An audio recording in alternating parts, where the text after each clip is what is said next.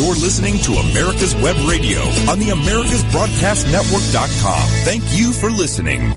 Good morning, and uh, whoops. Sometimes you get the bear, and sometimes the bear gets you. And I had forgotten to turn it that bear off, but we got him turned off now.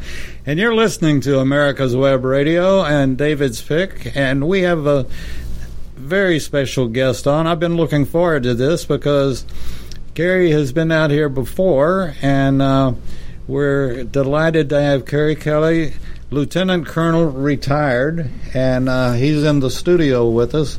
And he's a good-looking uh, guy sitting across from me, and uh, we're uh, looking forward to talking to him about his experience. And he's also got some great advice. But before we get started, we're going to continue with our what we've started recently, or not that recently, a couple of months ago, and that is just a brief moment, about a minute, minute and a half, of silence, and that we ask you to pray for our veterans, our active duty folks, and obviously today we need to pray for those that have been sent back or are in Afghanistan. And uh, Kerry and I are going to talk a little bit about that after we get back. So we'll be back in just a minute.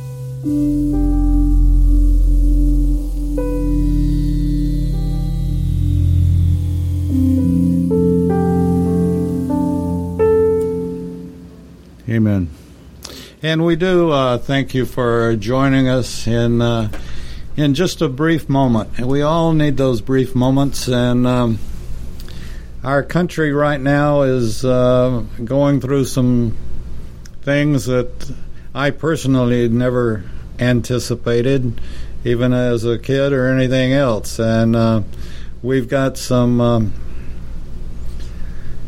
high bridges to cross, I'm afraid, as uh, our country is going. And uh, we look at what's happening in Afghanistan, and uh, thank you, sir. Um, we look at what's happening in Afghanistan, and uh, Kerry, your experience in Vietnam. I guess I would be negligent if I didn't ask how do you compare the two? Uh, the retreat from Saigon and uh, the chaos from Afghanistan? Uh, it's it's actually scaringly similar to the two are pretty much the same. Uh, the difference is in Vietnam, and about the only difference is in Vietnam, we finished our war essentially in '72 and uh, the South Vietnamese had held off the North Vietnamese in an April, what they call the Easter Offensive. They had held off the NVA, the North Vietnamese, in the in 1972 in the offensive.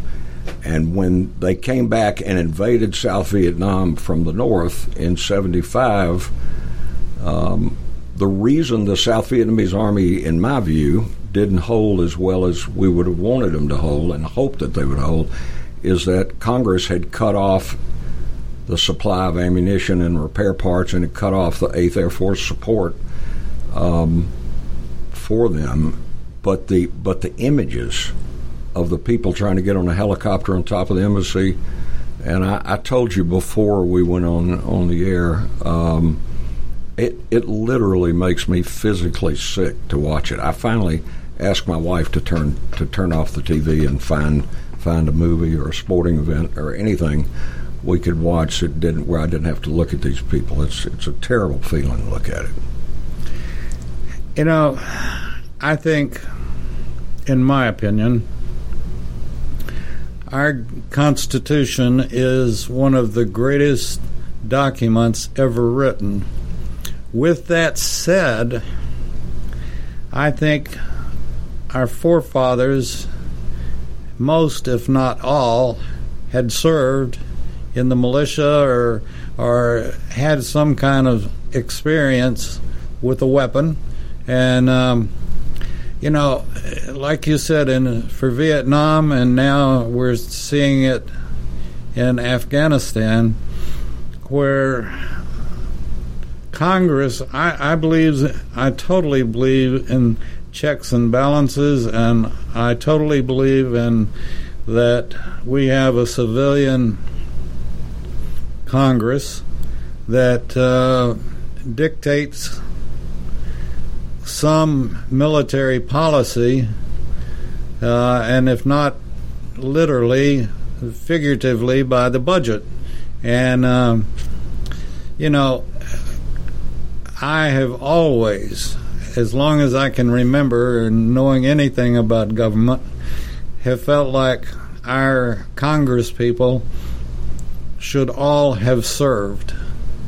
And I've forgotten the statistics today, but it's a it's a very small uh, percentage of our congressmen that have ever ever served. The last I heard, David, it was less than three percent of Congress have actually been uh, have actually been on active duty, have served military service. You know, it's sort of like Congress setting up rules of engagement. What the hell do they know about when somebody has a AK 47 under their robe and they're shooting at you? You want to wait and make sure it's an AK 47? That's right.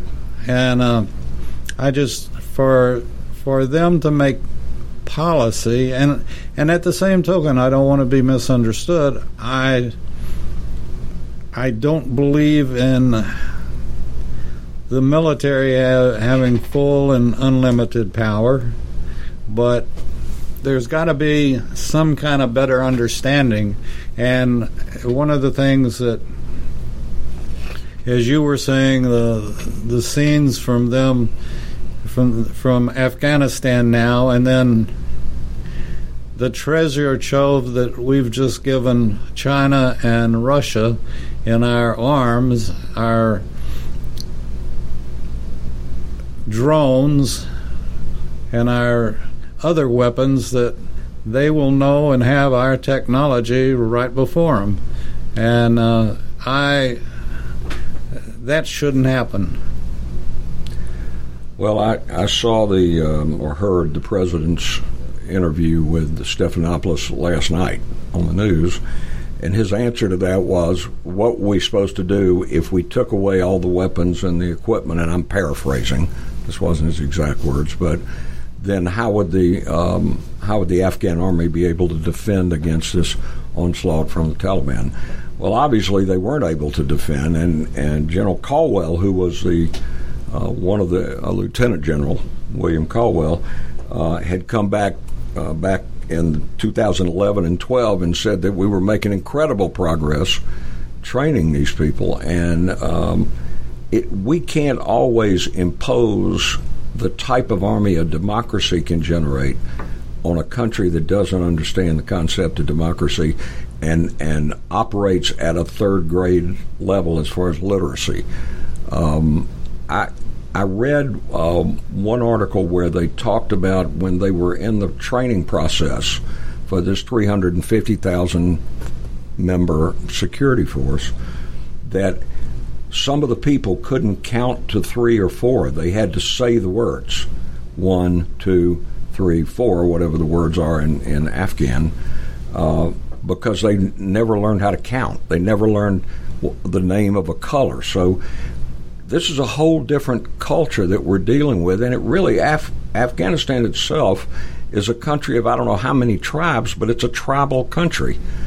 And I suspect ten years from now they're going to be killing each other. The Taliban's going to fall apart, and they always have. Yeah, and and they're going they're going to end up fighting tribal warfare again. So good, let them have it. They, you know, I'm glad we're out. Well, you know, like I said earlier, uh, our one fault has not has never been been understanding the people across the sea from us, no matter which sea it is or anything else. And, uh, you know, in many ways, although they've always been an ally, we've never understood France. And uh, we've certainly never understood a lot of other countries. And we've sort of gone into situations saying, well, everybody's like us. Well, there ain't nobody else like us. No. you can't find them anywhere. And that's, uh, that's absolutely true. I, uh, I've always been, since I was in, I was at the end of the draft and in the lottery and then volunteer. And, uh, you know, it was, it was just basic and AIT was quite awakening, you know, uh, to see the, and I, I'm very supportive of of the uh, volunteer military. That person that raises their hand today loves the United States of America. And I always have to throw a plug in for my major, my my son that's a major in the Air Force. Uh, okay. I love him to death, and and you know, very very proud of him. Well, God bless him. Take care of him. Thank you, sir. Um, when I, I went in as a ROTC commission as a second lieutenant, I went to Fort Sill, Oklahoma, and I detailed a lot of this in my last interview with you, uh, so I don't want to cover all that ground. But my Vietnam service was about 18 and a half months, and um, I commanded troops. By that time, I was a captain, and I commanded troops uh, both in infantry and artillery in combat. And um, I don't know how to explain the difference between because there's so many nuances and difference. The difference between commanding troops in a combat situation and and in a peacetime situation, it's completely different. I can tell you this: I learned, and I've said this before. I, I learned that combat and and whether that be Afghanistan or Iraq or Vietnam, you see the the most incredible bravery and things that you'll ever see in your life, and then you see some of the worst things you'll ever see in your life. And um, the trouble is, you we can't count on everybody to view things both from a moral, political, or or ethical point of view the way we do. Um, I, I, listened to one of the Taliban being interviewed, and uh, he was. Um, I, I won't call what he was doing an interview. He was talking to one of the reporters with, of course, his AK 47 slung over his shoulder. And he said they were going to be uh, much more cognizant of women's rights and um, and they were going to try to uh, patch, uh, this is not his words, these are mine, somehow restore the relationship between themselves and the Afghans who may have been in the army. I doubt that very seriously. The minute the, the minute the press pulls out of there, I have serious doubts that uh, either of those groups are going to be protected. Um, I can tell you that that they don't. Um, I didn't see any evidence that they were willing to let freely let the civilians who wanted to leave Afghanistan get into the airport. I didn't see that. They've got the airport surrendered. I mean, surrounded. excuse me. Yeah. yeah. Uh, I want to read you something about Afghanistan. I, I, in anticipation of coming here, and then I'll shut up and we can talk a little bit. But um, this was written by Rudyard Kipling. I don't know how many years ago, but I think it probably came about the time of Gunga Din, if you remember the movie Gunga Din, and the and the book or, or the writing Gunga Din. And this this was Rudyard Kipling. He said, "When you're wounded and left on Afghanistan's plains." and the women come out to cut up what remains, just roll to your rifle and blow out your brains and go to God like a soldier. So this is nothing new with Afghanistan. Uh, the the foreign powers that have tried to control Afghanistan have never been able to do so as far back as Rudyard Kipling. I think in those days it was probably the French Foreign Legion.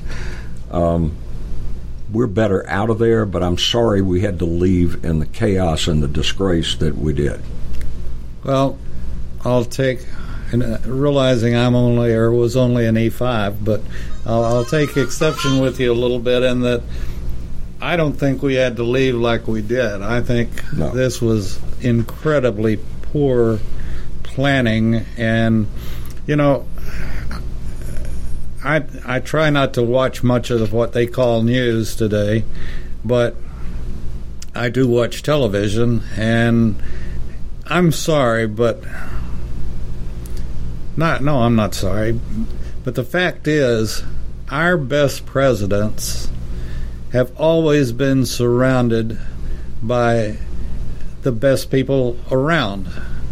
And- Hopefully. hopefully. And you look at the people that surround Biden now, and I know where you get to. I didn't know that dementia, dementia was contagious, but it seems like all of his staffers have one shape or form of uh, some type of uh, neurological brain disease, and uh, whoever has directed the withdrawal, I, I'd make you a bet, Kerry, that whoever has directed it never served a day in the military. Um, I don't know. The Secretary of Defense, he he was a, a three or a four star, I believe, before Austin? yeah, before he became Secretary of Defense. So, eh, you know, the the old Army joke uh, was that the six P's always use the six P's of your commander. Prior planning prevents piss poor performance. that was the old Army six P's. Um, I I don't know what happened to that culture of, um, of holding people accountable and and planning and replanning and replanning and training on the planning you you've um, you've made. Um, and I don't know about the other people in that administration. I only know that whoever planned this this operation to leave um, Afghanistan didn't didn't have the correct information and didn't and if they did, they didn't act on it. Uh, a week ago, I heard him saying it'd probably be 60 days till the Taliban um, took over Kabul. It's more like six days. Yeah. So that's a pretty big failure. Um, and I, may I, may I, David, just say this? You know, the word was always that I was there during the Tet Offensive in Vietnam. I was there in the 1968 Tet Offensive, and at that time I was the S2 of Second Brigade of First Infantry Division, and um, I worked with two or three different battalions during Tet in mop-up operations and protecting uh, a water plant right outside of Saigon called Thu Duc, and for months and even years, I have heard about the failure of intelligence in regard to the Tet Offensive, and it is to some degree true, but um, there was a failure of intelligence, a good intelligence at that time, but there were pockets of people who were. We were capturing prisoners and interrogating them, and they were talking about a big movement south. But the difference in Vietnam is this was a very clandestine thing, the way the Tet Offensive happened. It was a brilliant plan by General Giap. It didn't work. Militarily, they got cleaned out. So we have from time to time had failures of intelligence, but the people who got the good intelligence, uh, like uh, I'm trying to think, General Weyand, who was the Second Field Force commander, which was area the First Infantry Division was, he brought us down mostly out of the jungles and closer to Saigon because he believed the intelligence. So a good commander will act on the good, corroborated, viable intelligence. A bad commander will take what he wants to hear sort through that and ignore the rest of the contradictory information. I can only assume that their that their intel information here must have been completely inadequate. Because to say you're going to get 90 days and you get you don't get 9 days pretty dramatic turnaround. So, Well, the only, uh, like everything else Biden seems to do, the only thing that I listened to and, and agree with was the plagiaristic uh, statement from FDR about the buck stops here. Right. And uh, he's right, it does. And uh, again, that comes back to the people you surround yourself with. And uh, the ones that I've seen that are in Biden's fold are not people that I would trust or actually even feel comfortable believing. Well, I don't consider myself an expert on the people that he's got around him, but um, I just look at the evidence of what happened, yeah. uh, the empirical evidence. Uh, and the empirical evidence is the intel was bad. And how or why or but every single person I've heard speak about it, whether whether uh, whatever I'm not a political person, but whatever somebody's politics may be, they would have to admit that this was a terrible failure. Oh, incredible! You know, and I, I got to say something, Kerry, and this this kills me to say it. Actually, uh, we won, in my opinion. We had won and could have could have really won in Vietnam, but for whatever reason we chose not to. But if we had continued the carpet bombing of Hanoi and done more bombing during Saigon, we could have walked away with our heads high. And but as far as Afghanistan is concerned, as an American, I'm embarrassed. And this is the first time in my life I've ever been embarrassed of our country. I join you in that embarrassment. I'm, it, I said to my wife last night, it not only takes me back to Vietnam and brings back all of those bad uh, visions of 1975 um, at the embassy, but it makes me ashamed for my for my country and the and the citizens of this country that rely on our military and the quality of our military because we have high quality military, maybe as high as we've ever had. They're better educated. It's unbelievable. And the as you know, we're we're very much into veterans and those that lost their lives in Desert Shield and Desert Storm and recently in Afghanistan and it just it kills me. And you know we we've we've got to get new and different we've got to get leadership. And um, as I mentioned to you, we're one of the other failures, and I hope that any and every veteran that's listen, listening, if you need your records for any reason you've misplaced them or you need something else that you just didn't have, I'm sorry, but you can't get them from the National Archives Personnel Division and it's because they've been closed since 29 March 2020. And this is deplorable. I've got senators, I've got representatives working on it, and they can't get a straight answer other than we've been closed. We increased our staff to try to catch up, but then we cut that by 10%. They've got they don't even have a, the bones of a skeleton working there, and yet they're all taking their checks. And I'm pleading with anybody that's listening to call their representatives. They are, as far as I'm concerned, the National Archives, the Personnel Administration, is killing veterans right now. If you need your records and you can't get them, and the VA won't treat you because you don't have the right record, that's murder, in my opinion.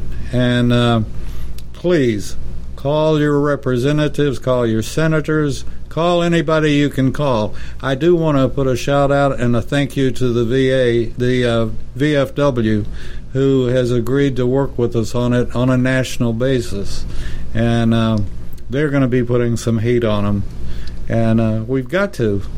Uh, well, I'll uh, I'll tell you this: if they have, most people should have, if they kept any semblance of their discharge records together, should have at least their DD 214.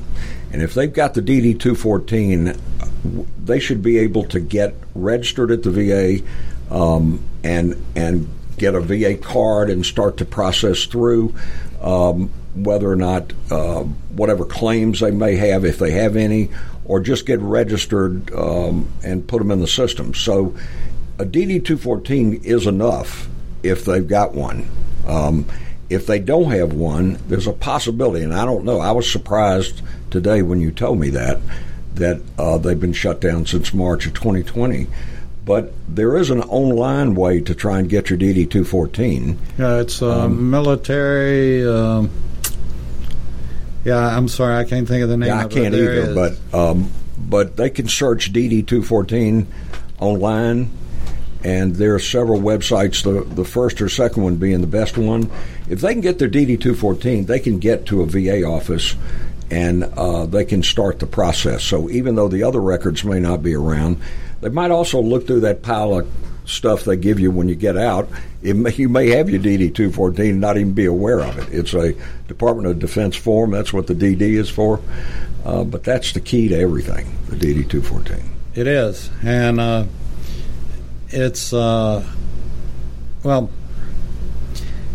not only you as a veteran, but your family needs to know where that is too, and uh, work with your family and tell them, you know, we do have benefits, and uh, it may be bur- burial benefits or whatever, but. Uh, keep up with those records. They're the most important thing that you can take with you out of the out of your service. And uh, so, with that, we have a lawyer sitting across from us. What, you, you came out of the, hat. You came out of the military and uh, then did, got your yeah. law degree. Yeah, I um, I had my college degree. So when I came out of the military, I was on active duty from '63 to '71, um, and I came off active duty in January '71, as I recall. January, February, I can't really recall that. And uh, I had a wife and two children uh, we and I'm originally from Atlanta, so we moved back to Atlanta, and um, I really my father was a was uh, had a food business where they sold to restaurants and hotels, and I had started law school for a brief period of time, about six weeks before I went on active duty, and he said to me, "You're going to go back to law school?" And I said, I, "Not right now. I was um, both. I don't think I was in a good place, my in a good head place to do that at that time of my life. Uh, I was still trying to adjust back to being a civilian and being alive, actually.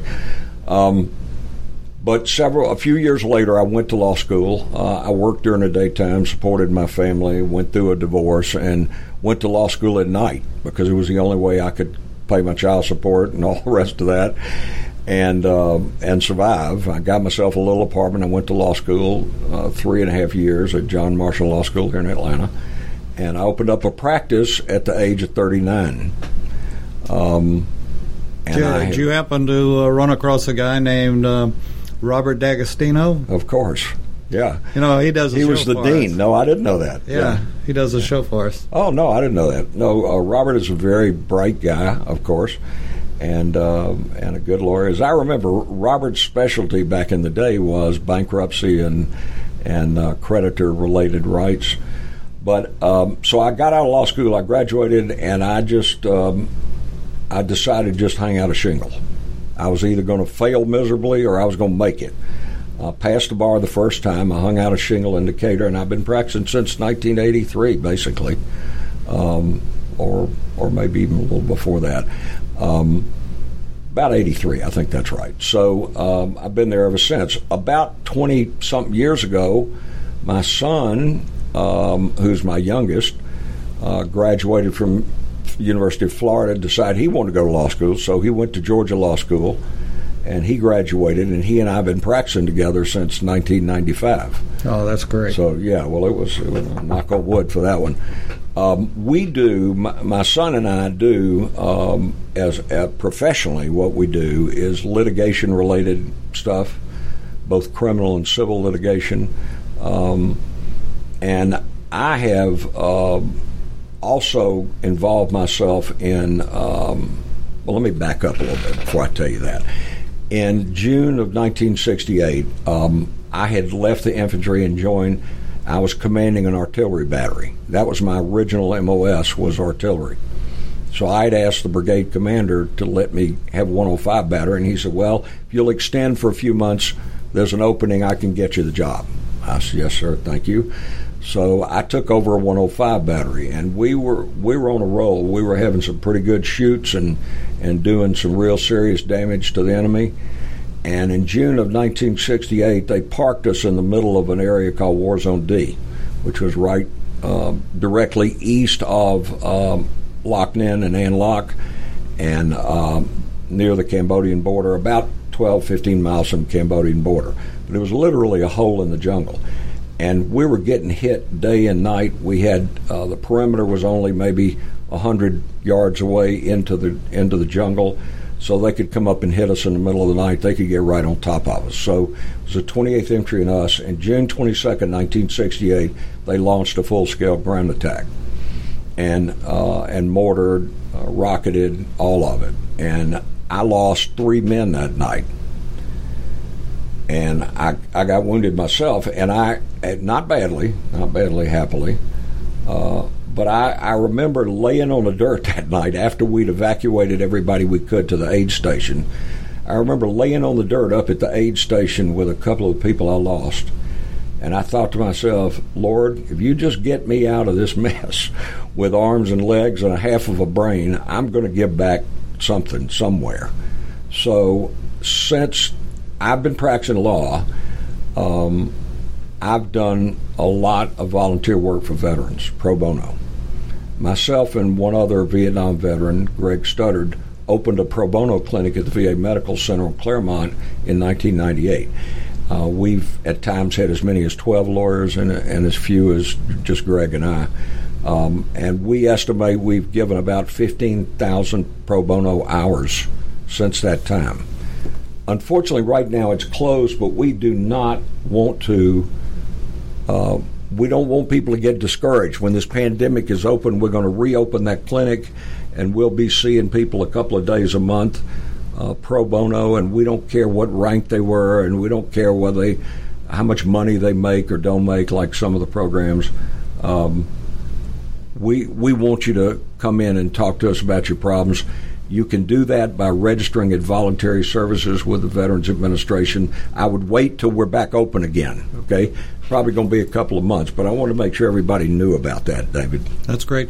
On that, we're going to take a quick break. We'll be back right after this. Hello, my name is Rick White, and I'm the director of the Georgia Military Veterans Hall of Fame. I want to encourage all Georgia veterans to consider being nominated to the Georgia Military Veterans Hall of Fame. And if you are a Georgia veteran, and the definition of a Georgia veteran is either you were born in the state of Georgia, or you've lived here 10 years, or you were raised your right hand and joined the military in this state, you are considered a Georgia veteran. For further information, go to www.gmvhof.org, or you can contact me at 678-427-0915. We'd love to have your nomination for the Georgia Military Veterans Hall of Fame. Thank you so much.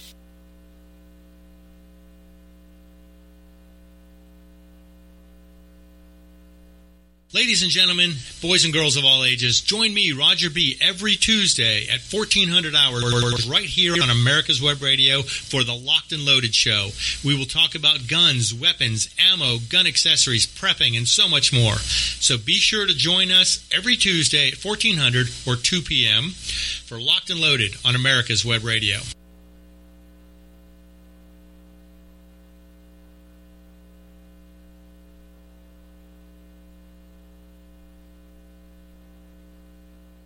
Hey folks, this is Victor with the On Point with Victor show. Make sure you listen every Tuesday 1 to 2, only right here on America's Web Radio, the On Point with Victor show. Remember folks, I'm not angry, I'm just right. And you can find out why every Tuesday from 1 to 2, the On Point with Victor show, only right here on America's Web Radio.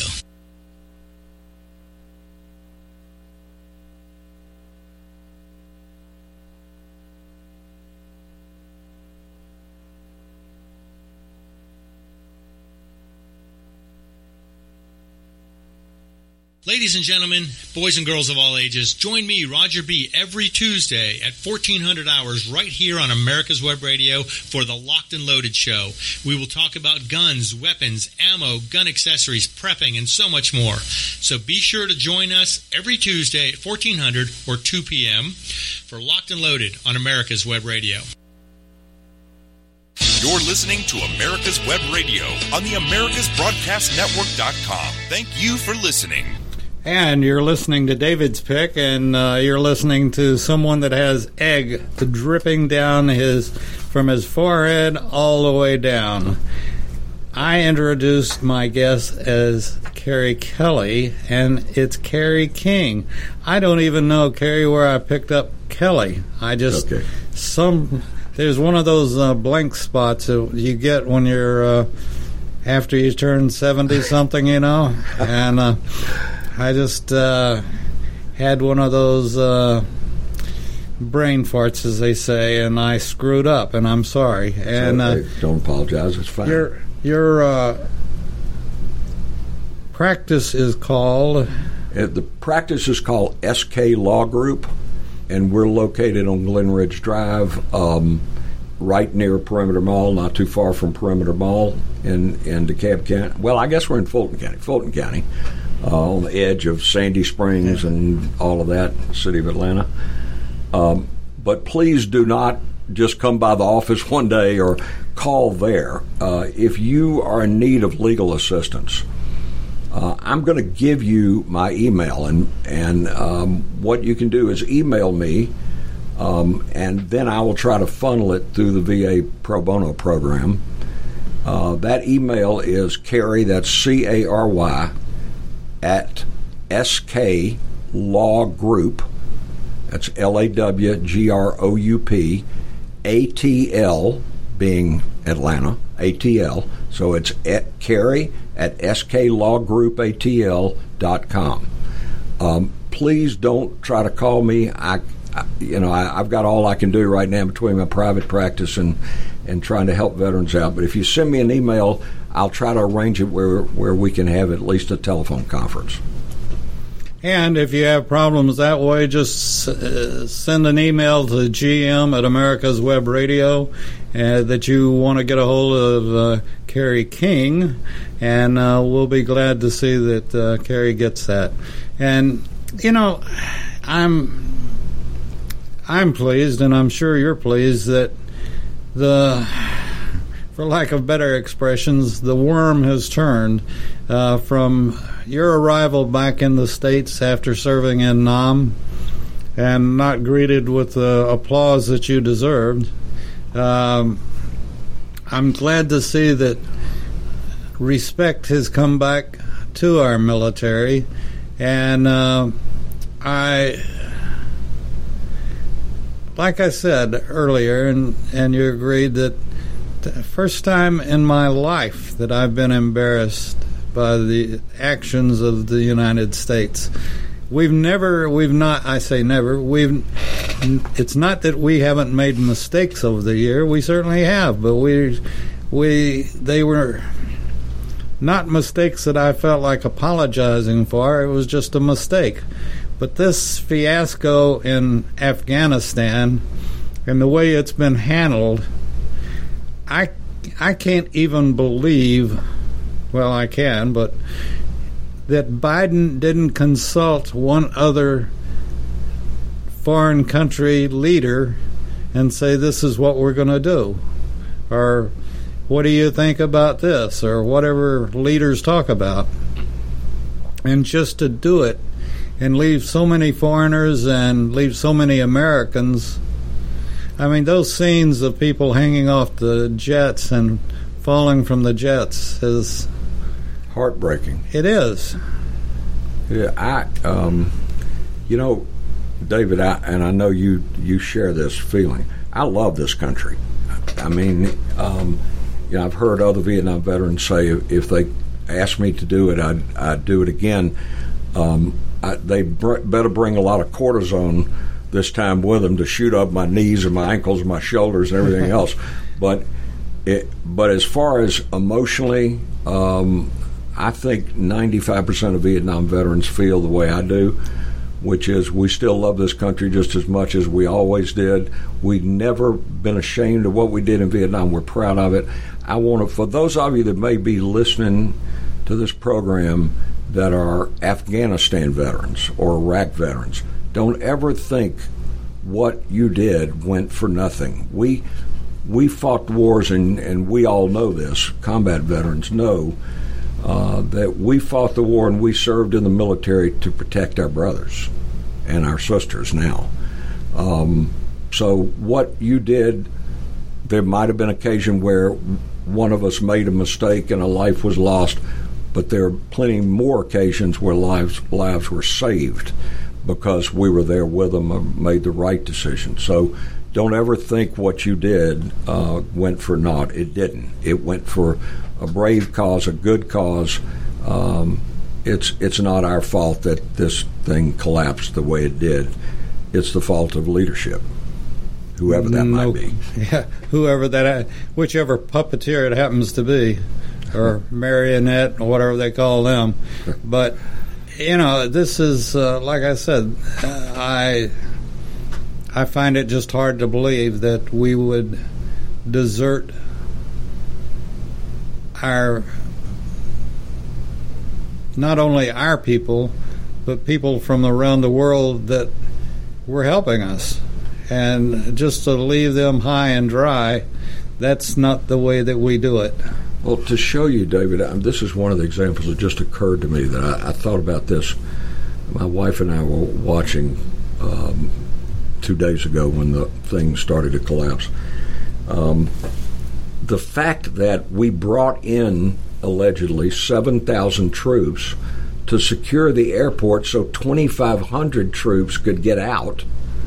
That what kind of sense does that make? Uh, so it and this is not a political statement. It's a it's a failure of leadership. I mean, uh, the prior administration said they wanted to pull out, was giving dates. You don't give a date on which you're going to withdraw. You do it in a gradual, planned, careful basis basis with um, with military forces surrounding your withdrawal to hold off any resistance to it or any attacks while you're vulnerable. And withdrawing is vulnerable.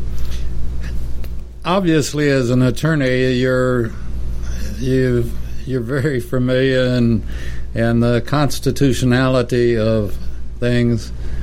And I'm sure you studied the Constitution up one side and down the other, which I am the I love our Constitution. But is there any that you recall off the top of your head? Any place in the Constitution that holds the leadership responsible? It's a complicated question. Um, Except for our oath that we all took. Well, but, if the leadership you're referring to is the president, then yes. I mean, we've all sat through now several impeachments starting with Clinton, and and then um, in the one attempted impeachment. Well, actually, there were two of Trump. Um, so Nixon yes, being the first. yeah, but basically, if you if you kind of screw up and you're a leader, but you're not the president, you can you know you can be fired administratively, you can be removed and replaced, or you can be asked to resign. But there's no real uh, other than treason or sedition, there's no real specific constitutional provision that you could rely on to say, for example, uh, an individual general or a, or a secretary of defense acted uh, poorly or acted without forethought. I don't know of any constitutional provision that you could punish them with. They would just lose their job and probably their career would be over. Uh, and that has been known to happen. And in this case, uh, I have no doubt that it should to some folks. Somebody is responsible somewhere. And, uh, you know, I want to throw out uh, before we go to the break right quick that uh, we work closely with a very close friend of ours, retired Colonel Rick White. And uh, Rick is a Superman. He's a He's the director of the Georgia Military Veterans Hall of Fame in downtown Atlanta and does just one whale of a job. And Rick has to be up there by the at the top of the nice guy list. Uh, he is just a super nice guy, and we appreciate what he does. And uh, you know, you can judge a man by his children in many cases, and Rick and his wife have a wonderful son called Graham, and Graham is on I don't know how many tours he's been in Afghanistan and the Middle East, but uh, he uh, he's now in the War College, which the next time I see him, he'll probably uh, have a star on his collar, and uh, he is a fine, fine gentleman, just like his father. So, with that being said, we're going to take a quick break. We'll be right back with Cary King right after this. Hello, my name is Rick White, and I'm the director of the Georgia Military Veterans Hall of Fame. I want to encourage all Georgia veterans to consider being nominated to the Georgia Military Veterans Hall of Fame. And if you are a Georgia veteran, and the definition of a Georgia veteran is either you were born in the state of Georgia, or you've lived here 10 years, or you were raised to right hand and joined the military in this state, you are considered a Georgia veteran. For further information, go to www.gmvhof.org, or you can contact me at 678-427-0915. We'd love to have your nomination for the Georgia Military Veterans Hall of Fame. Thank you so much. If you live to serve and want to make an even bigger difference, consider joining the U.S. Army. With training in fields like medical care, linguistics, and engineering, an Army career can amplify your efforts with humanitarian opportunities all over the world. Plus, you'll receive competitive pay and incredible benefits, so you'll be taken care of too. Learn more at GoArmy.com. You're listening to America's Web Radio on the AmericasBroadcastNetwork.com. Thank you for listening.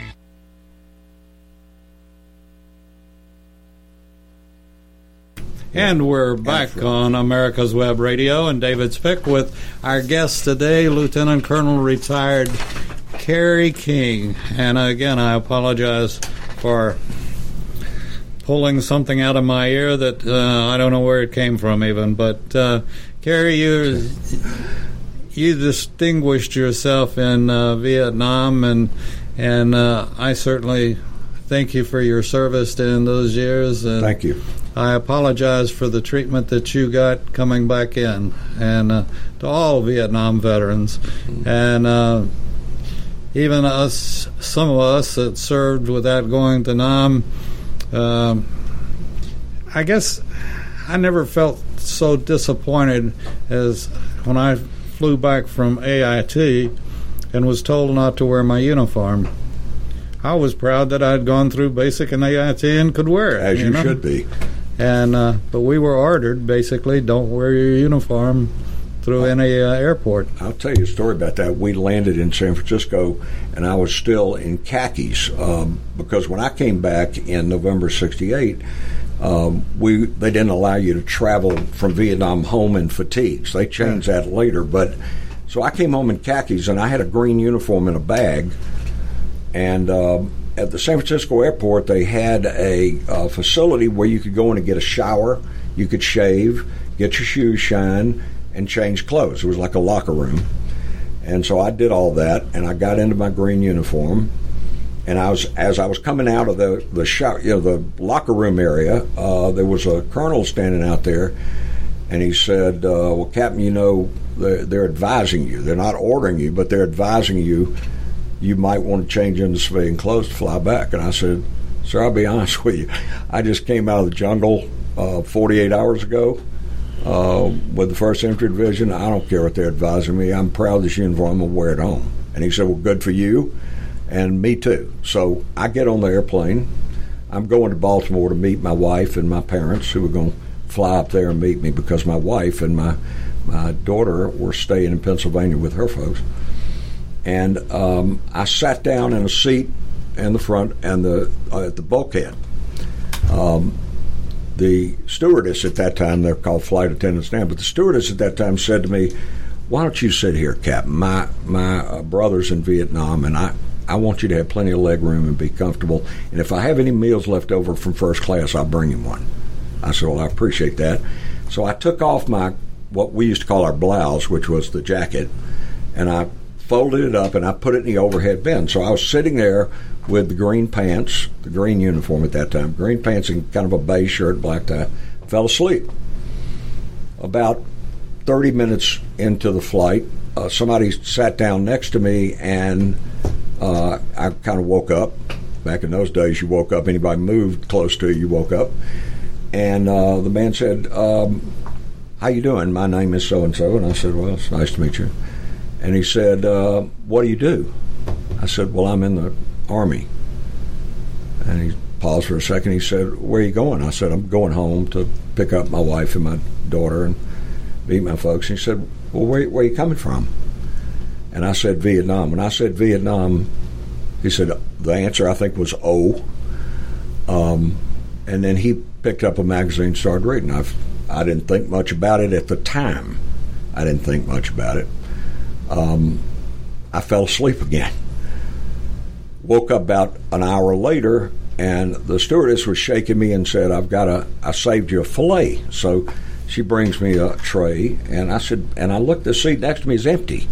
So I said to the stewardess, "What happened to that man sitting next to me?" She said, "Well, he said if you were uh, in Vietnam, he wanted to, he wanted another seat." So I said, "What? What? What are you talking about?" And she said, "He said he wanted to sit somewhere else. He didn't support the war effort."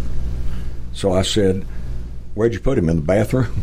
She said, No, I picked the worst seat in the back that was available. It was in the middle seat between three seats. And I told you my brother's in Vietnam. She said, and I made sure that everything they brought him was not as good as what it should have been. so, but that was my first experience with uh, a negative attitude towards what we did.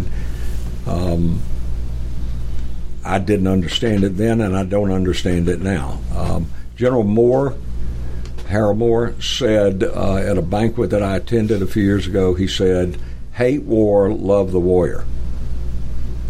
People that are in the military, that are fighting the wars, they don't love war. They don't. The idea that they are warmongers or that they love war, these are the people that actually have to fight it. They hate it, believe me, worse than anybody. But they know these are proud people with with pride in this country, and they'll do what this country asks them to do. They did it in Afghanistan, they did it in Iraq, and they did it in Vietnam, and they'll continue to do it. I hope. You know, the biggest, and this is my opinion, I, and I may be crazy. A lot of people have accused me of that over the years, but the ones that yell the loudest are the ones that never served and have no idea what's going on. And uh, you know, in my opinion, during Vietnam, just like right now, and for the last four years or so, five years, our media has not been the media that I grew up in when I first. If I had, if I had ever given a newscast and put my opinion into it, I would have been fired. We read AP and UPI, and that was it. And uh, we we didn't vary from that at all. But you know, it's one of those things that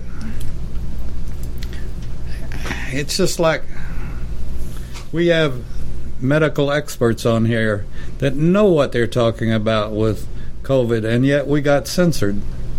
And uh, you know, we have so many people that are expressing opinions that don't know what they're talking about, and we have that today. We have that we've had it for the last few years of opinions instead of facts.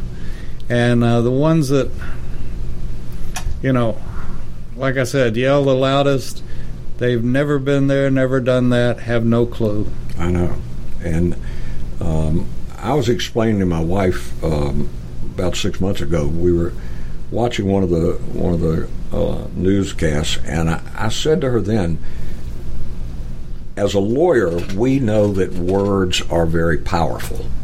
Uh, when you give a closing argument to a jury, or when you describe something, or when you cross examine, the way you use words can have a dramatic impact on what the result of that trial might be.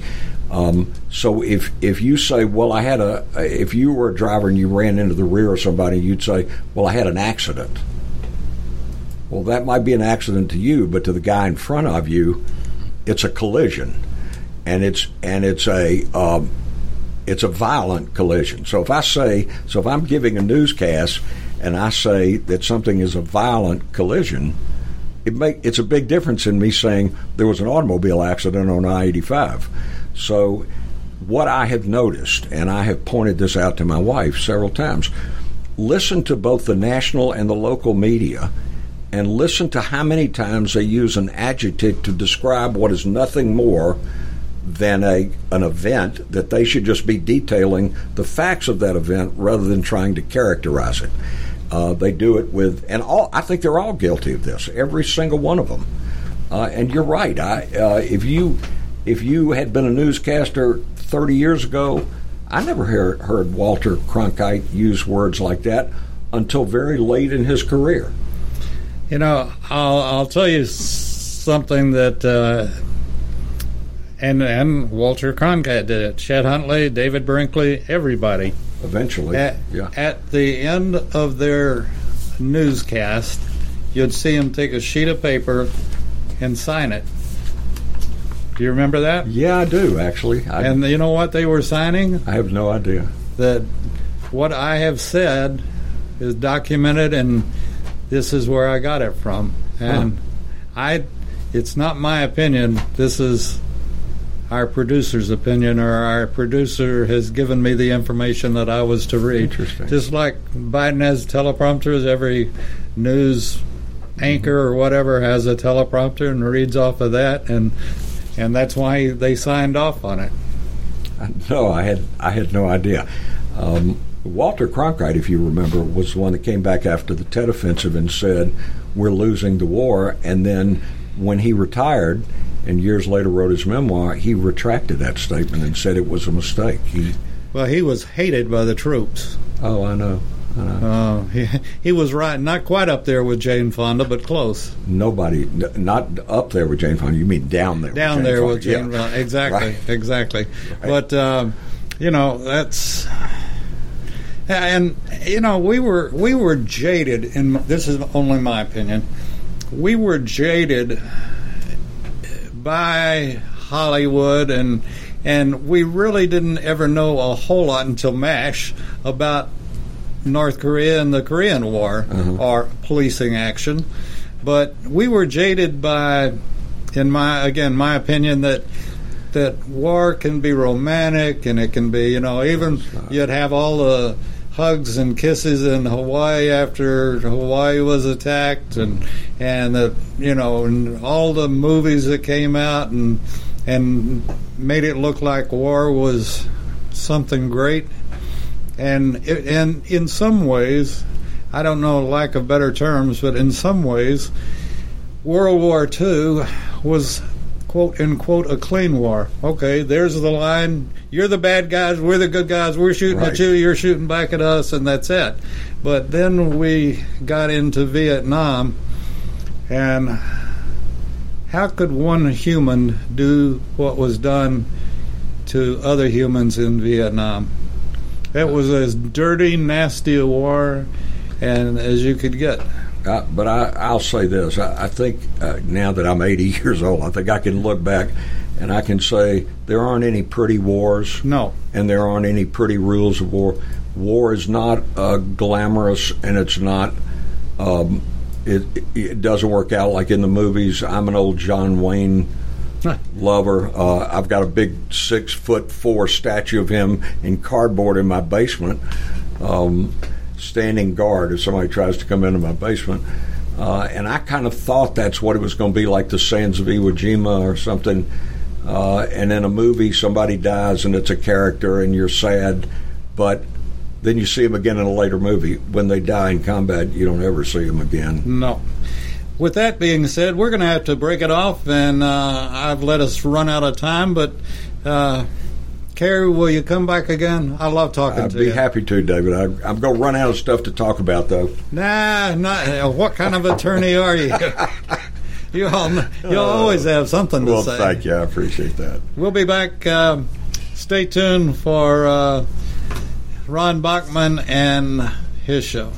You're listening to America's Web Radio on the AmericasBroadcastNetwork.com. Thank you for listening.